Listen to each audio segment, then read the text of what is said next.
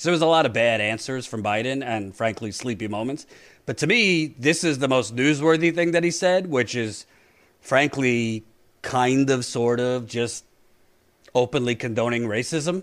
Let's take a listen to what he said when asked about the filibuster and whether he thought he agreed with President Obama on the filibuster basically being a vessel of racism and Jim Crow. I have a question for you, but first I'd like to follow up on a question from Yamiche, and that's on the filibuster. That counts as a question, but go ahead.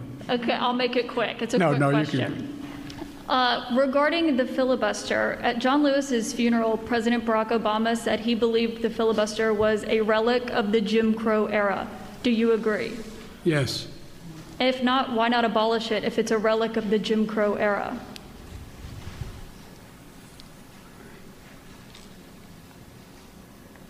Successful electoral politics is the art of the possible. Let's figure out how we can get this done and move in the direction of significantly changing the abuse of even the filibuster rule first. It's been abused from the time it came into being by an extreme way in the last 20 years. Let's deal with the abuse first. It sounds like you're moving closer to eliminating the filibuster. Is that correct? I answered your question. Wow. Oh, my God. Can you imagine for a second if that was Donald Trump up there? And when asked if this was a relic of Jim Crow, he had that long pause. Oh, how do I answer without revealing I'm a racist? How do I answer? First of all,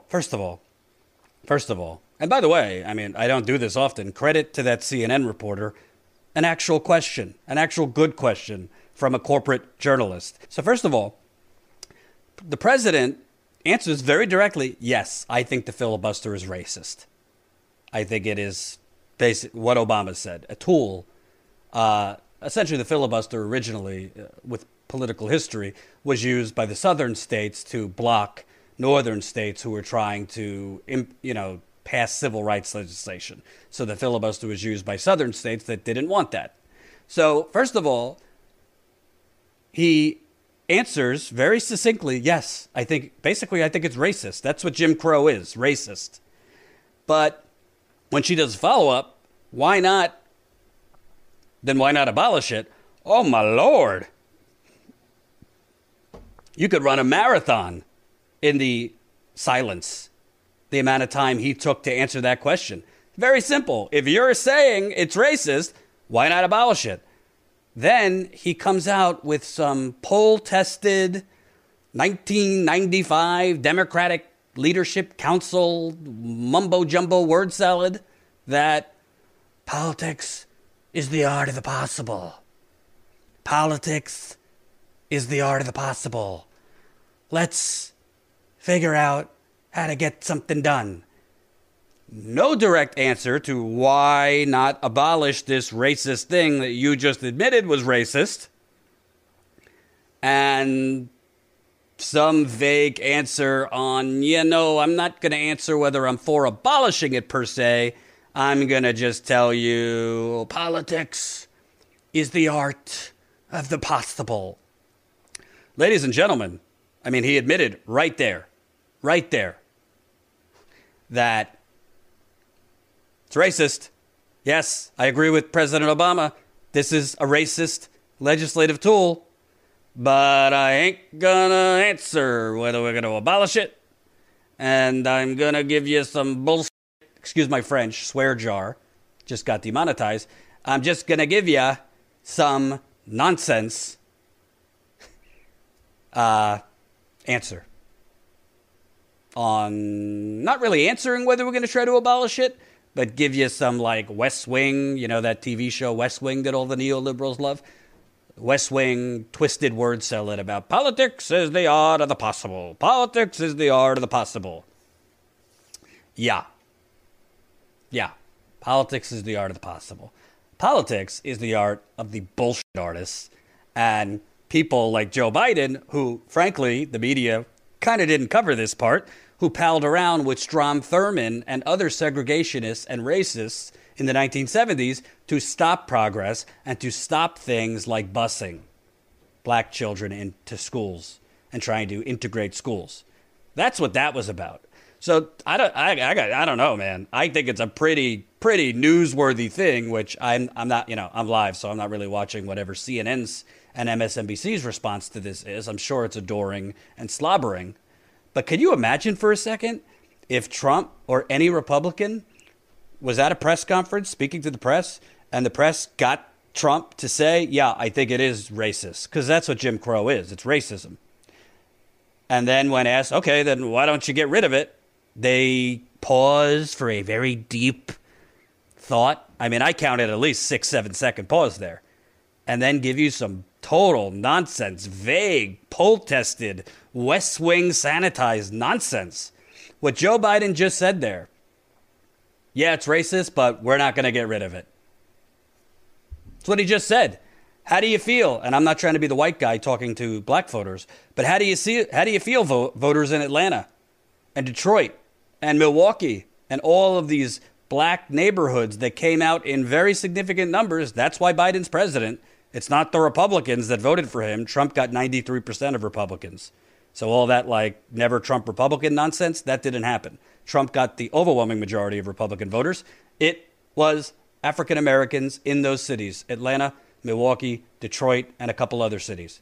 How do you feel about him basically telling you, yeah, I mean, it is racist, but politics is the art of the possible? Jesus.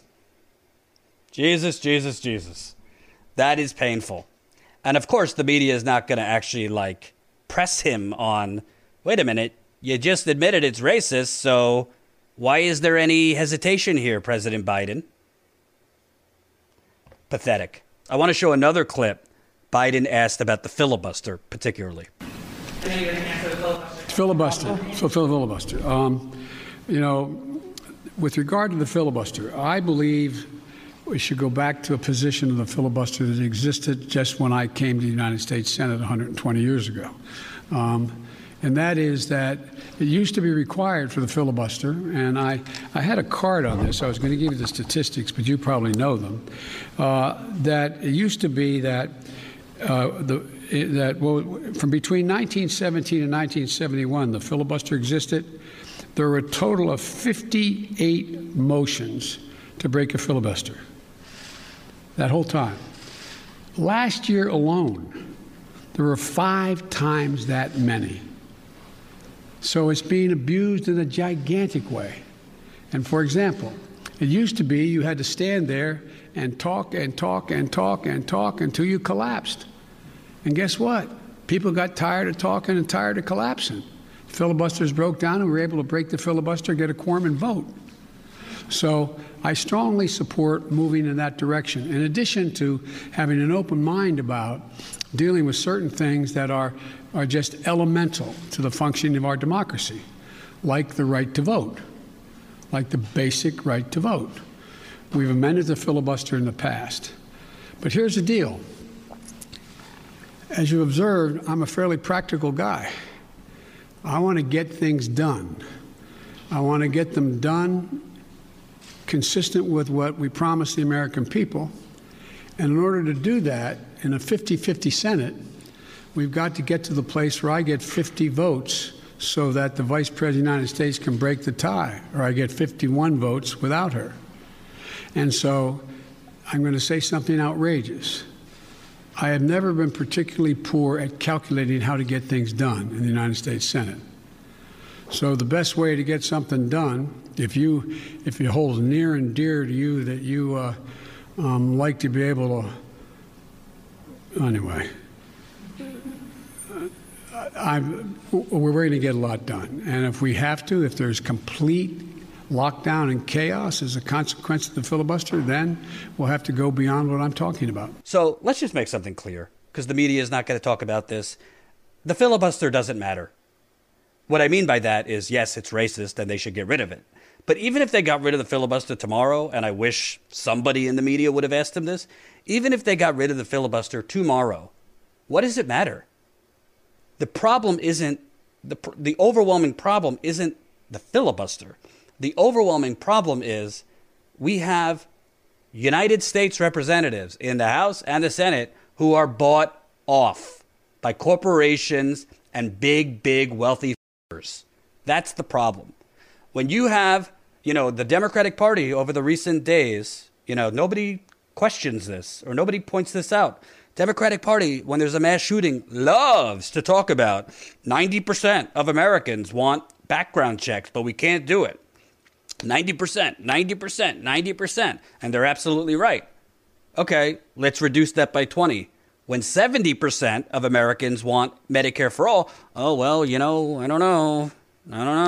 Might be too extreme. I don't know. Might be too much. I don't know. How are we going to pay for it? So 90%, we have a moral imperative to act. 90%, we have a moral imperative to act. 70%, well, I don't know. My donors don't want it. $15 minimum wage. Overwhelming support, including majorities of Republicans. 90% want background checks. We have a moral imperative. 90% want background checks. However, I don't know the numbers, but overwhelming majority want a minimum wage. Sorry. Senate parliamentarian. Let's just get, you know, this first deal through and then we'll focus on the minimum wage. The problem is not the filibuster. The problem is we don't live in a country. We live in the United Corporations of America. Let me repeat. We live in the United Corporations of America. So even if Biden got some courage, which he don't have it, and said, you want to know something? We are going to abolish the filibuster. It is a relic of Jim Crow, which he admitted before saying, I'm not going to get rid of it. What are you going to do? You got Joe Manchin, who's a corrupt, basically a Republican. The media keeps saying, well, you know, somebody more liberal can't win in West Virginia. Absolutely somebody more liberal could win in West Virginia if they ran a progressive populist campaign. If you ran a progressive populist campaign and did strong organizing and had a smart media campaign, you could absolutely compete to win in West Virginia. Don't let the media gaslight you that only Joe Manchin can win in West Virginia. Not true. But putting that aside, what are you going to do? Joe Manchin, he's bought off.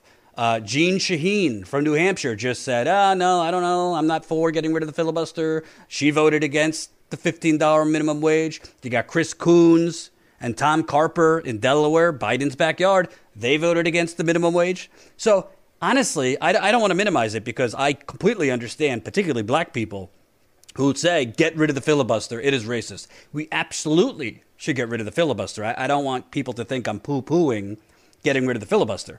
But that's just step one.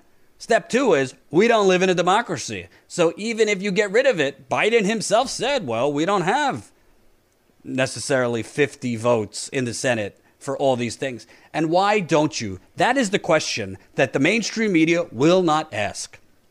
Senator Manchin, Senator Coons, Senator Carper, Senator Shaheen, Senator Sinema, I forget the rest, that voted against the minimum wage increase. Why? Why are you voting against the interests of your own states? Minimum wage increase, popular in West Virginia, overwhelmingly popular in Arizona. Crystal Ball and Sagar just did a segment how Sinema's poll numbers went down in Arizona because of her, you know, thumbs up shenanigans on the filibuster. So you're telling me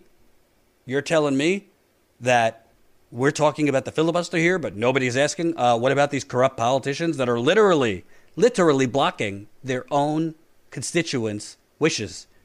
Isn't representative democracy about the popular will? Isn't representative democracy about actually getting elected based on promises you make and then listening to the people that represented you? Apparently, the Democratic Party wants to talk the talk and virtue signal over 90% of Americans want background checks when it's a cultural issue. Because the bottom line is, obviously, gun control is a safety issue and I think a moral issue, but it's more of one of those cultural issues. It's not an economic issue. So that's why they are very quick to jump on, look at the polls. when it comes to cultural issues because their donors don't mind them doing that. Their donors do not mind the Democrats being strong on gun control because it doesn't affect their pockets. It does not affect the banks' pockets, the fossil fuels, big pharma, big real estate, Silicon Valley, if Democrats are strong on guns. It does affect them if you start looking at the polls on Medicare for all, on a $15 minimum wage, on actual economic issues. No, no, no. We can't look at the polls. Don't worry about popular sentiment. Doesn't really matter. I'm just, let's just cut the crap. The media, they're going to talk, they're going to react to his press conference all night in primetime tonight. They're going to make it like the filibuster is the issue. Frankly, the filibuster is not the issue. The filibuster is not the issue. It's a issue. And I agree with Obama. I agree with Biden. It is racist. It should be abolished.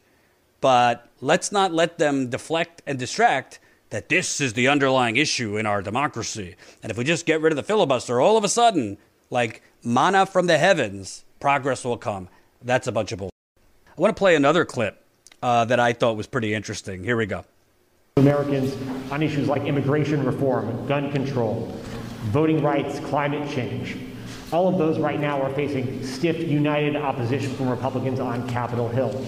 How far are you willing to go to achieve those promises that you made to the American people?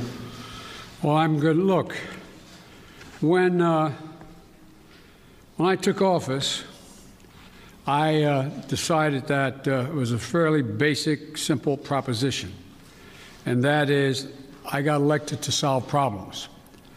And the most urgent problem facing the American people, I stated from the outset, was COVID-19, and the economic dislocation for millions and millions of Americans.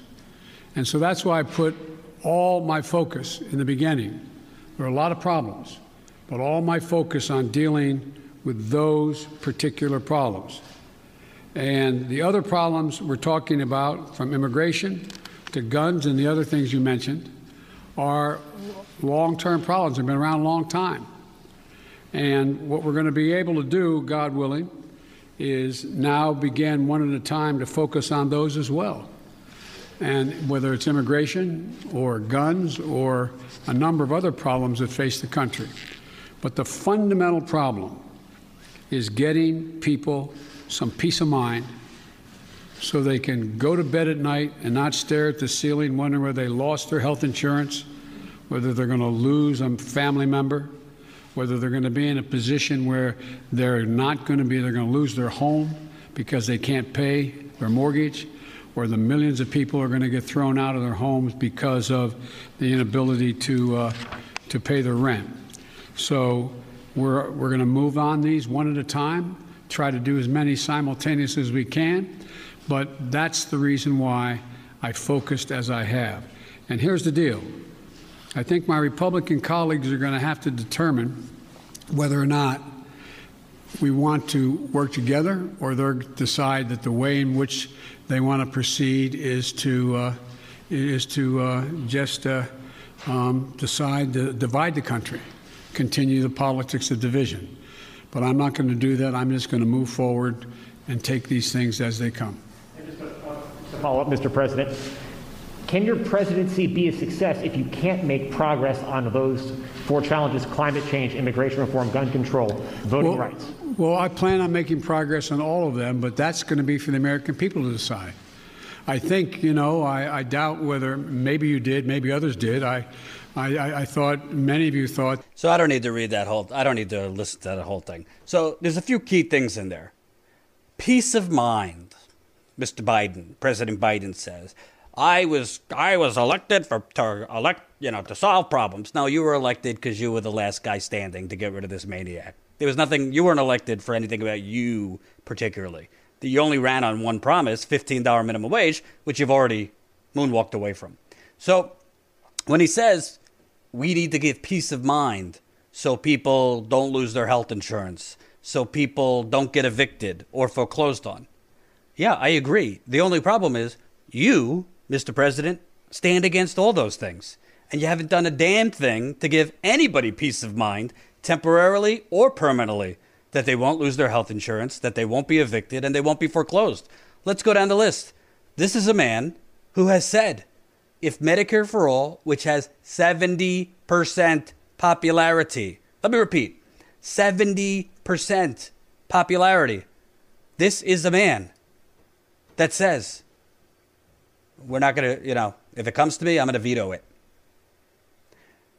In the COVID relief bill that, you know, the media has been spinning as, oh, Biden's the new FDR. Oh, this is like the new New Deal. There's nothing about what happens when the music stops. What happens when the crisis is over? What happens when the pandemic is over? You got something for these people that owe $10,000 to $20,000 in rent, are behind $10,000, $20,000, maybe more, $1,000 on their mortgage? Your buddy, President Obama, he let the banks run wild on these people in 2009, 10, and 11. Foreclosures as far as the eye could see, Obama allowed, because he was bought off by the banks. Mr. Hope and Change took more money than anybody at that point from the banks. Well, Biden, if you noticed, in his CNN town hall, he used the phrase, our bill gives temporary eviction relief, temporary foreclosure relief. Well, you know, the New Deal wasn't temporary. Well, it was temporary because, you know, the right wing and the right wing Democrats started taking a machete to it. The New Deal had permanent change, permanent programs, permanent structural programs. This COVID relief bill, you know, to his credit, the child tax credit, good. Some other things are good. It's all temporary. So what he's saying about giving peace of mind, how does anyone have peace of mind that in your COVID relief bill, you gave, I think it was like $60 billion or something ridiculous to Cobra, the biggest for-profit healthcare scam on planet Earth? You know about Cobra. If you get fired, you could pay like $600 a month or something obscene just to keep your employer, just to keep your insurance from your previous employer. You got to pay $600 a month plus the normal deductibles, plus the normal copay. Nobody could afford that if you've lost your job. That's what they did in this COVID relief bill. Instead of expanding Medicare or even expanding Medicaid, they increased subsidies to Cobra, i.e., gave more money to their private healthcare donors and sold it as relief to you. Talk about gaslighting. So the bottom line is this guy's full of shit. The 1.9 coronavirus stimulus, I don't want to totally crap on it because there are some good things in it, but it's a Band-Aid for an economic gunshot wound. We saw after the 2008 financial crash, these companies, they didn't hire back everybody when times were better. They just squeezed more juice out of the orange. They squeezed more. They just made workers do more with less. And we're going to start seeing that. By the way, the last time I checked, I think the last jobs report, there's still 40% of the jobs that were lost in March and April have not returned. Let me repeat. 40% of the jobs that were lost in March and April in 2020 have not returned. So Biden could spin it all he wants that help is on the way, which is another clip he said. Is help on the way? They keep saying poverty has been cut in half. Yeah? How so? Temporarily, it's been cut in half. So what happens when the pandemic is over? The poverty just goes back by 50% by these temporary measures? How about a journalist ask, why do we have so much poverty in this country, Mr. President, that it has to be cut in half? Why has all the wealth in this country shot up? Look at that. Productivity, 240% increase. Hourly compensation, pretty much flat.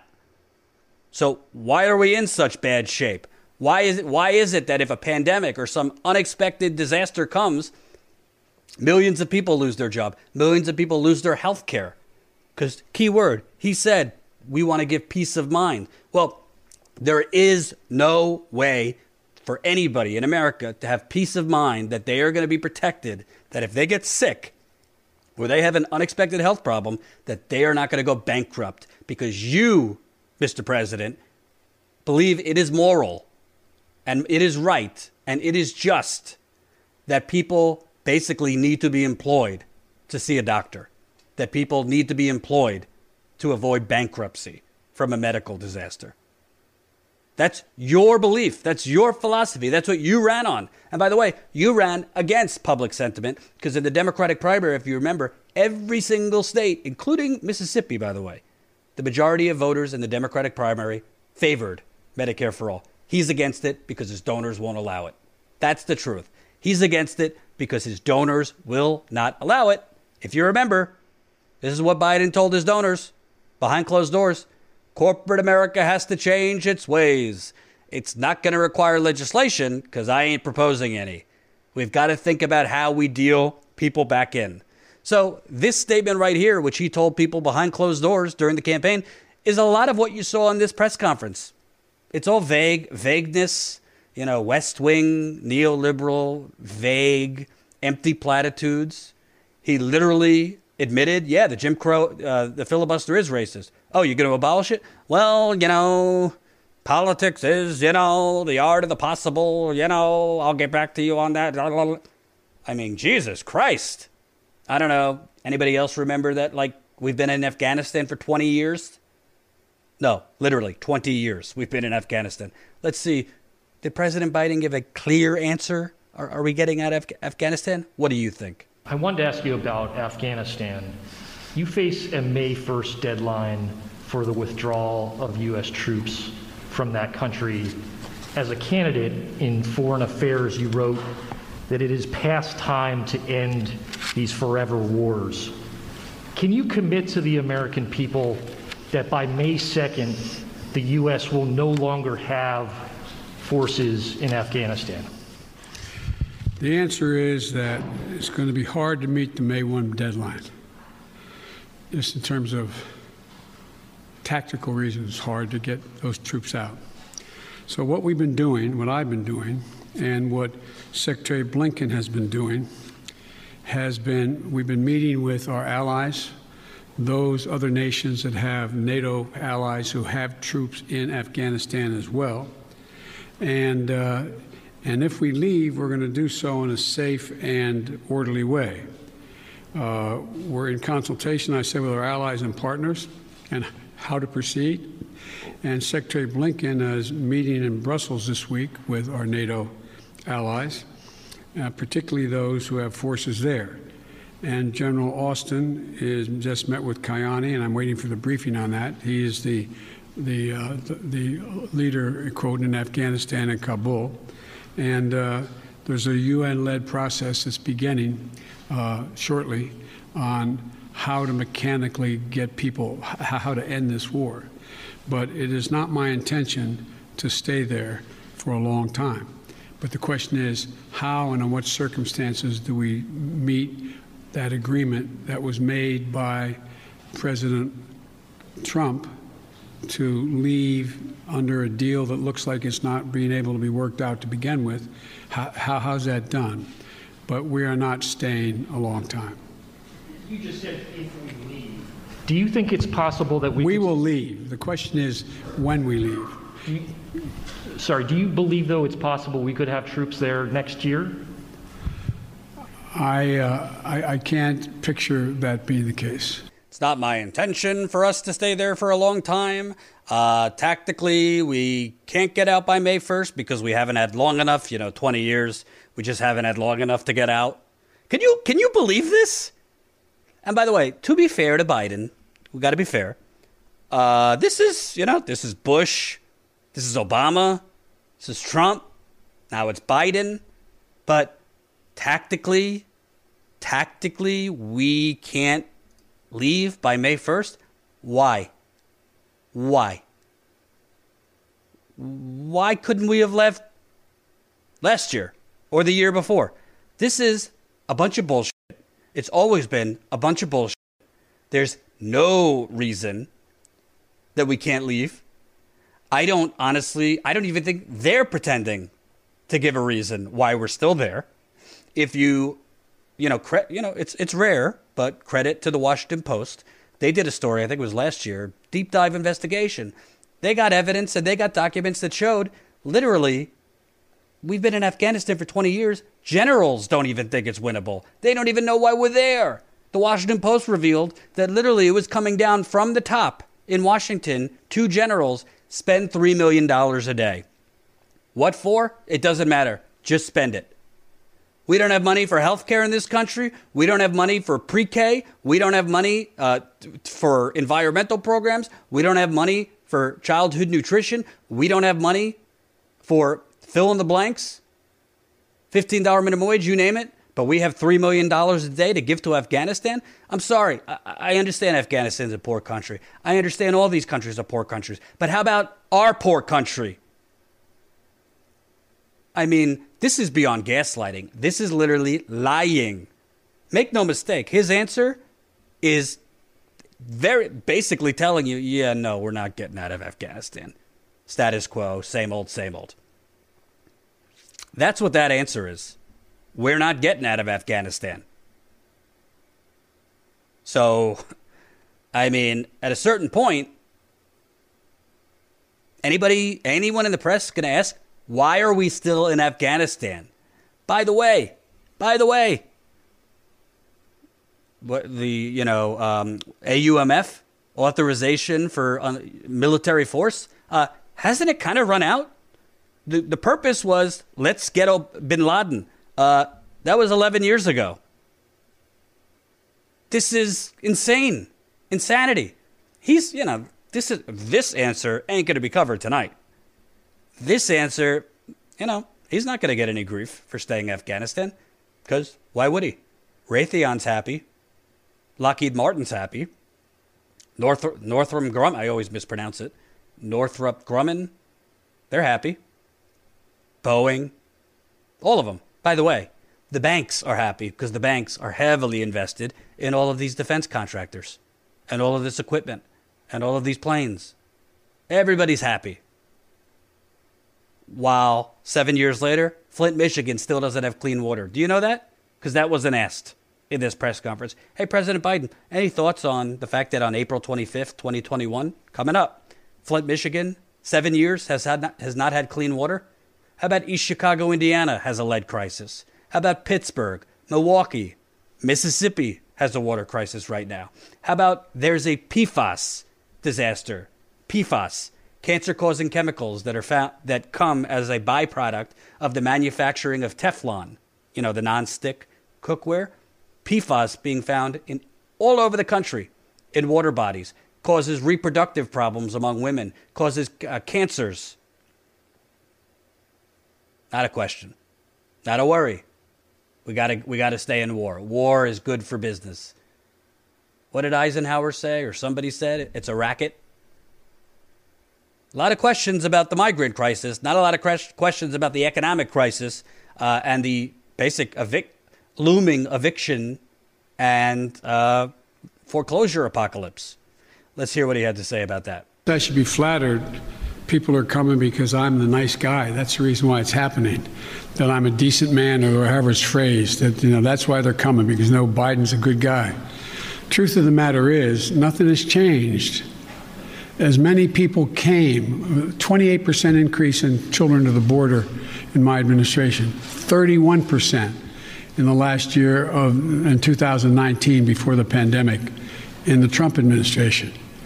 It happens every single solitary year. There is a significant increase in the number of people coming to the border in the winter months of January, February, March. It happens every year. In addition to that, there is and by the way, does anybody suggest that there was a 31% increase under Trump because he was a nice guy and he was doing good things at the border? That's not the reason they're coming. The reason they're coming is that it's the time they can travel with the least likelihood of dying on the way because of the heat in the desert, number one. Number two, they're coming because of the circumstances in country. In country. The way to deal with this problem, and I started to deal with it back when I was United States Senator, Vice President, for putting together a bipartisan plan of over $700 million to do with the root causes of why people are leaving. What did Trump do? He eliminated that funding. So, yeah, how about that? Now, I'm not going to pretend to be an expert on this particular issue because I'm not. But what I do know through American history, he talks about we need to examine why it is these people need to leave their country and why these people's countries are so messed up and blah, blah, blah, blah, blah. Any journalists want to mention the drug war that the United States has inflicted on most of these countries? Is that kind of persona non grata to bring up? The fact that the U.S. has caused, not solely, but the U.S. has caused a lot of economic, social corruption in these countries. Honduras, Guatemala, Belize, El Salvador. I mean, the list goes on. Again, I don't want to pass myself off as an expert on the issue, but, I mean, it's kind of obvious. Kind of obvious. So this is like, you know, this is like the thing for reparations. You know, the Democrats always say, well, you know, I think we need a committee here. I definitely think we could use a committee to study reparations. And he's saying, yeah, I think, you know, I've put, she said later, which I'll show you that clip. I definitely think we need to, I'm going to put Vice President Kamala Harris on this to kind of figure out what's going on with these countries and why are they flooding out and what do we need to do? Just read a book, President Biden, or, you know, a documentary or whatever. By the way, Biden has been for and voted for and pushed policies that only intensified the drug war in a lot of these countries. Also, Biden and the Democrats, with Republican help, have been very, very quick to prop up and support these brutal, corrupt leaders and dictators of a lot of these countries. But then they act surprised that they're all flooding through extreme weather, you know, going through the desert, going through dangerous seas to try to get to this country.